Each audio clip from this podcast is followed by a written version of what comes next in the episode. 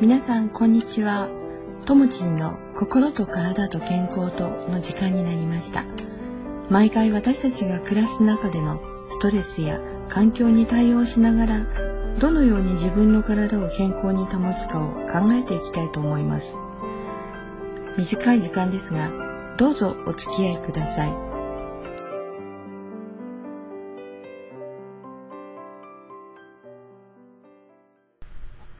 はい。改めまして、こんにちは。今日は5回目の放送になりますね。今日は、えー、と、よく最近は耳にすると思います。酵素についてお話しさせていただこうと思います。栄養学を学んでいて、なかなかそれが改善されないということがよく分かっていたんですね。で、改善されないその理由をいろいろ調べるんですけど、なかなかわからない。でもその中でいろいろやっていくうちに、えー、とこの酵素栄養学っていうのに触れることができまして、えそれをいろいろ調べるようになりました。で、えー、と今までは単純に、例えば糖尿病だったら、えー、糖質のものを控えてくださいね。それか腎臓病だったらば、塩分を控えて、水分を控えてっていう、えー、言ってみれば対症療法だったんですね。でも実際に自分たちが口にするものを変えていくことで、どんな風に変わっていくのかっていうことも含めて自分の中に疑問があったので、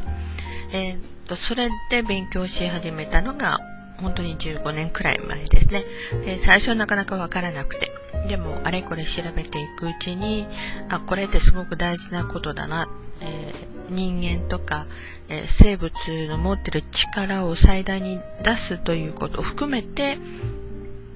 すごく大事なことだなと思って勉強を始めました。うん、まあ、勉強っていうよりね、独学、ほとんど独学ですから、えー、まあ、自分の趣味思考みたいなもんで、えー、調べ始めたんですね。で、えー、実際その酵素って言われると、最近はすごく、えー、世の中に商品としてもなんとか酵素っていうものがすごく出回ってきてると思うんですが、実際にその酵素っていうのは、えー、と体の中に、まあ、自分たちでね、体で作る力をもちろん持っています。で、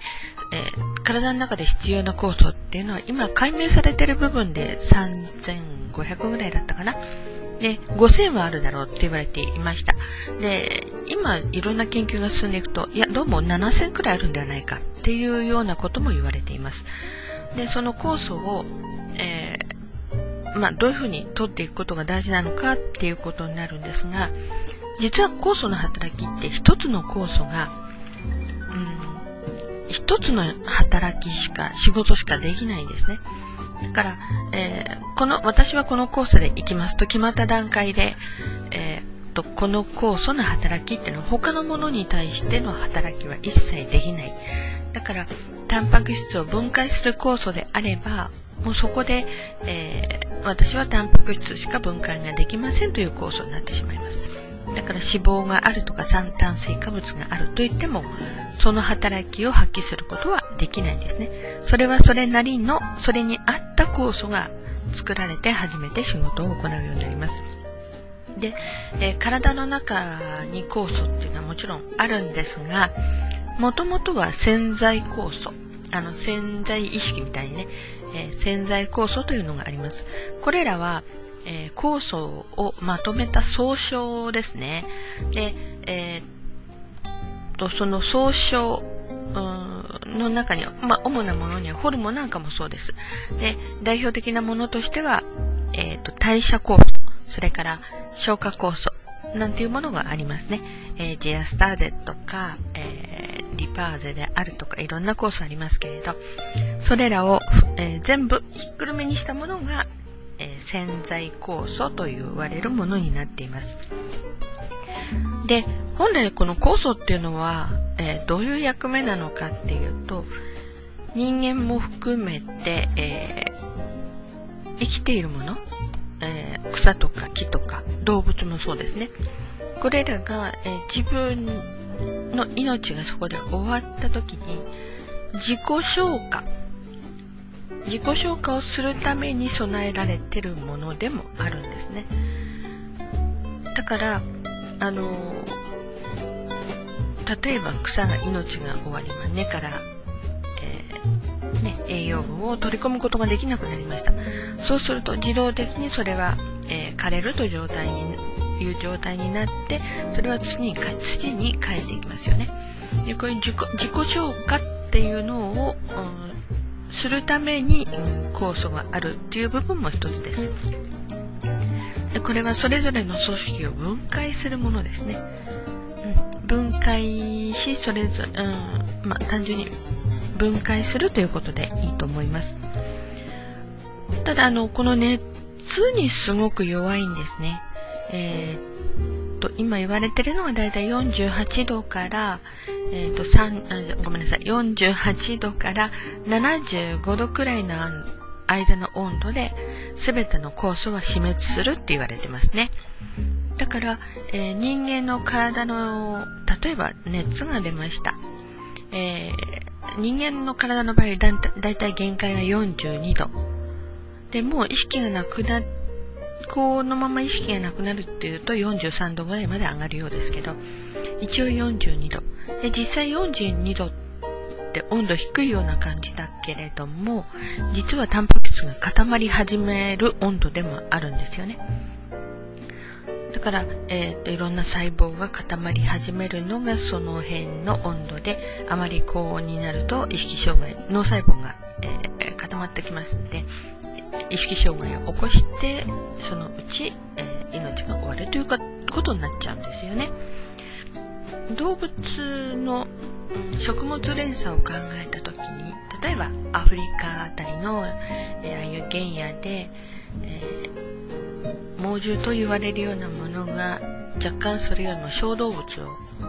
狙って、うん、まあ、獲物というかね、えー、食べますね。で、まず最初に、えー、首に噛みついて息の根を止めます。そうすると一番先に食べるところっていうのは、実は内臓なんですよね。えー、もしそういう映像等を見ることがあったらちょっと注意してみていただくとよくわかると思います。で、なぜかっていうと、物を食べて、えー、消化をするっていうところには必ず消化酵素が入っています。だから、えー、お腹の中内容物とか内臓を食べている分には、自分の消化酵素を使う必要がないんですね。うん、代謝酵素も含めたこの潜在酵素。これは遺伝子情報として、その人に作ることができる、えー、酵素の量っていうのは本来決まっています。だから、無駄遣いをするとどちらかがで,、まあ、できなくなるというか、まず人間は物を食べます。物を食べることによって使われるものには消化酵素ですね。えー、口に入れて物を噛んでいると唾液が出てきますね。唾液も立派な消化酵素を持っています。でそれによって口の中でまず第一段階の消化というものが始まります。で、えー、消化器官を通って、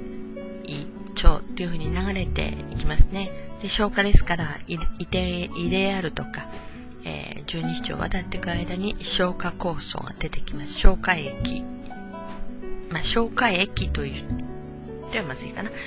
その中に入ってますね。えー、消化酵素が、あそこに入っていって、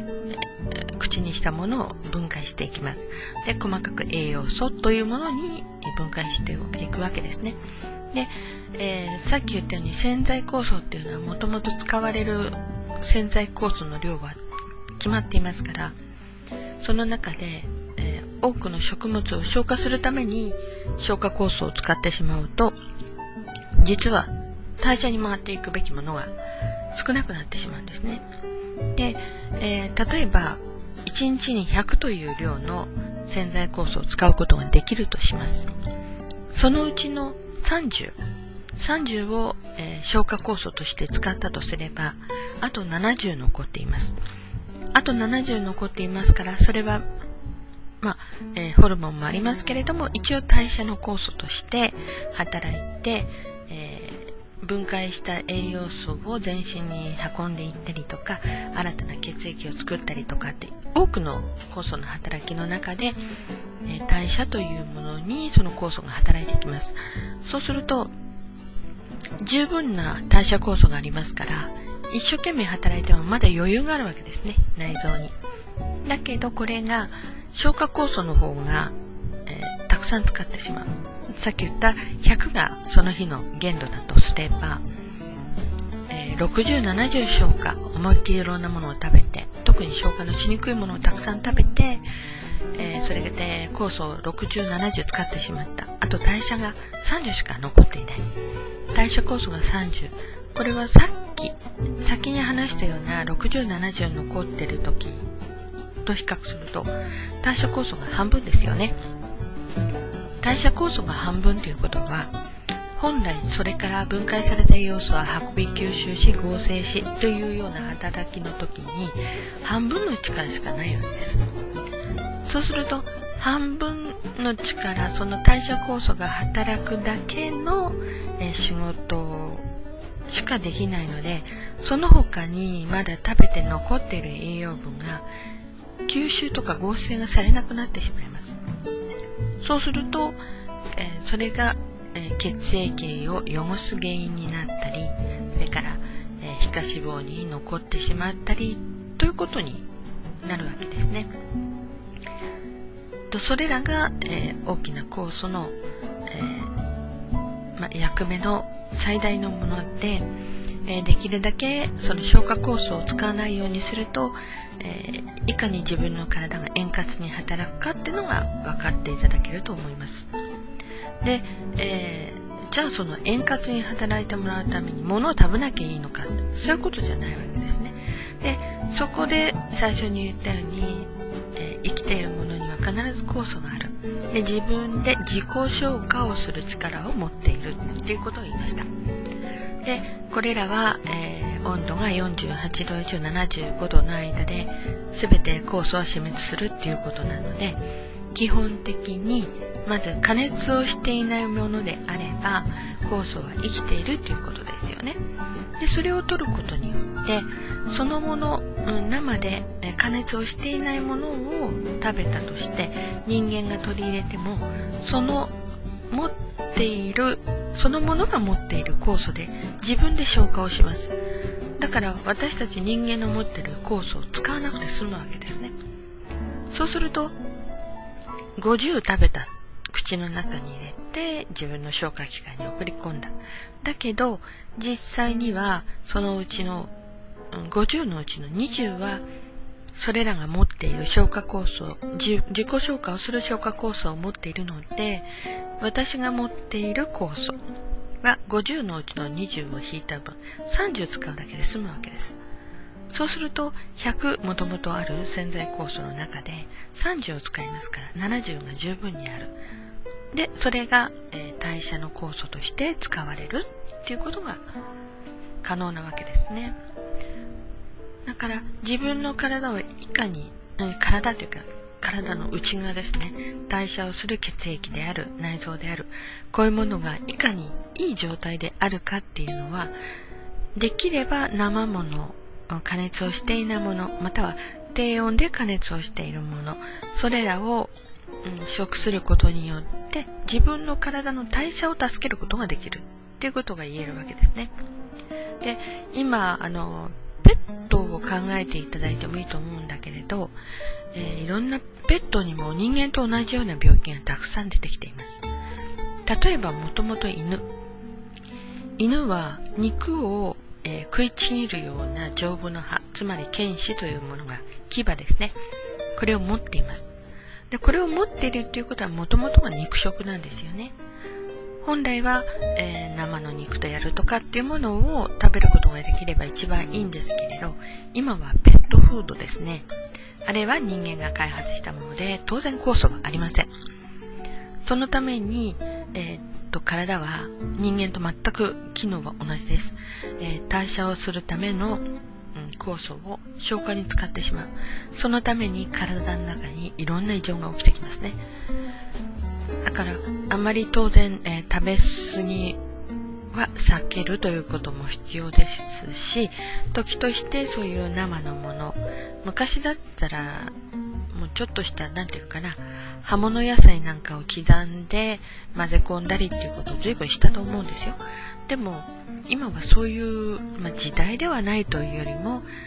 うん、人間のわがままで病気を作ってしまってるっていうところもすごくたくさんあると思いますね。で、えー、要はその代謝酵素を大切に使うという意味で、えー、と生ものまたは低温で加熱したものを取るということ酵素を大切に使うということはすごく大事なことになってきますあの今はねなんかいろんな、えー、生ものも殺菌消毒みたいな意味合いも含めて加熱をした方が安全だで昔は生もの食べるとあまり食べ過ぎると体が冷えて冷え性になりますっていう話はよくありました。でも実は逆なんですね。あの別に冷えすぎた野菜を食べるということではなくて、えー、常温に置いてある、えー、生の食材を、えー、できるだけその状態で、生の状態で、え口にするということが大切だっていう意味で、え今は取るようになっています。で、若い人たちなんかの、なんかでは、随分こう、流通してるって言いますかね、えー、スムージーと言われるようなもの。あれらは、えー、ほぼ酵素を丸々活かして、えー、体に取り込むという意味で皆さん利用してると思いますね。で、あれも本来はあまり高速のミキサーであるとかジューサーを使うと分解されてしまうっていうことを栄養素がね、え分解されてしまうっていうようなこともあって今は、えー、低速のミキサー、えー、まあ、ジューサーが多いかな。ジューサーでできるだけ、えー、栄養素を壊さない。それから酵素が生きているというものを、え維持できるような家電商品もたくさん出回ってきてますね、うん、よくテレビなんかでも今はあの粉末状になったものこれで酵素をたくさん取りましょうっていうものありますけど、もう乾燥させてしまったという状態で、えー、基本の酵素は、大体あのは一回加熱をして、えー、冷凍してとか、えー、そういう形で乾燥をかけてますから、ほとんどもうその状態で酵素は死んでますね。できるだけ、え自分が口にするもの、目で確認できるということでは、ご自身で、えー、生の調理をするっていうことは、すごく大事だと思います。で、あの、まあ、生という意味で言えばね、油もそうですね。あの、加熱をしていいもの、加熱をしないで取った方がいいもの、これは当然あります。でそんなこともまたお話をしていこうと思っていますが、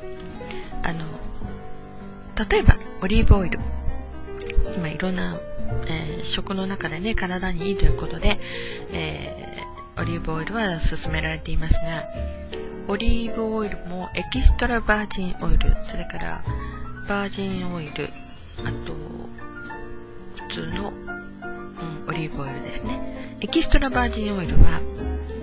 一番自然の状態で負荷なく油として絞れるものがエキストラバージンオリーブオイルですね。そしてその次がバージンオイルっていうのは、えー、ちょっと負荷をかけます。要するに絞るという形をとります。で、えー、一番最後の普通のオリーブオイルのアルコール等を利用して加熱をしながら、えー、その最後に残っているようなオイルを絞り出す。溶かして絞り出すという形ですね。ですから、それぞれ全部、えー、できれば利用する、あの、意図がちょっと違ってきます。エキストラバージンオイル、一番自然の状態で絞り取ったオイルは、できる限り加熱をしないことをお勧めします。え、生でそのまま取れる一番いい状態のオイルです。でこれを取っていただことが一番理想とされてますね。あの、いいものであればあるほど加熱をしないで生で取れ、うん、食することができる。あとは、えごまであるとか、あ今何がありますかね。アマニ油とかね。ちょっと価格的には高くなりますが、それらが一番体に負担がなくて、体にいいですね。そんなものがやはり商品としてありますので、また、えー、随時そのお話もさせていただこうと思います。えー、今日は主には酵素のお話で、えー、進めさせていただきました。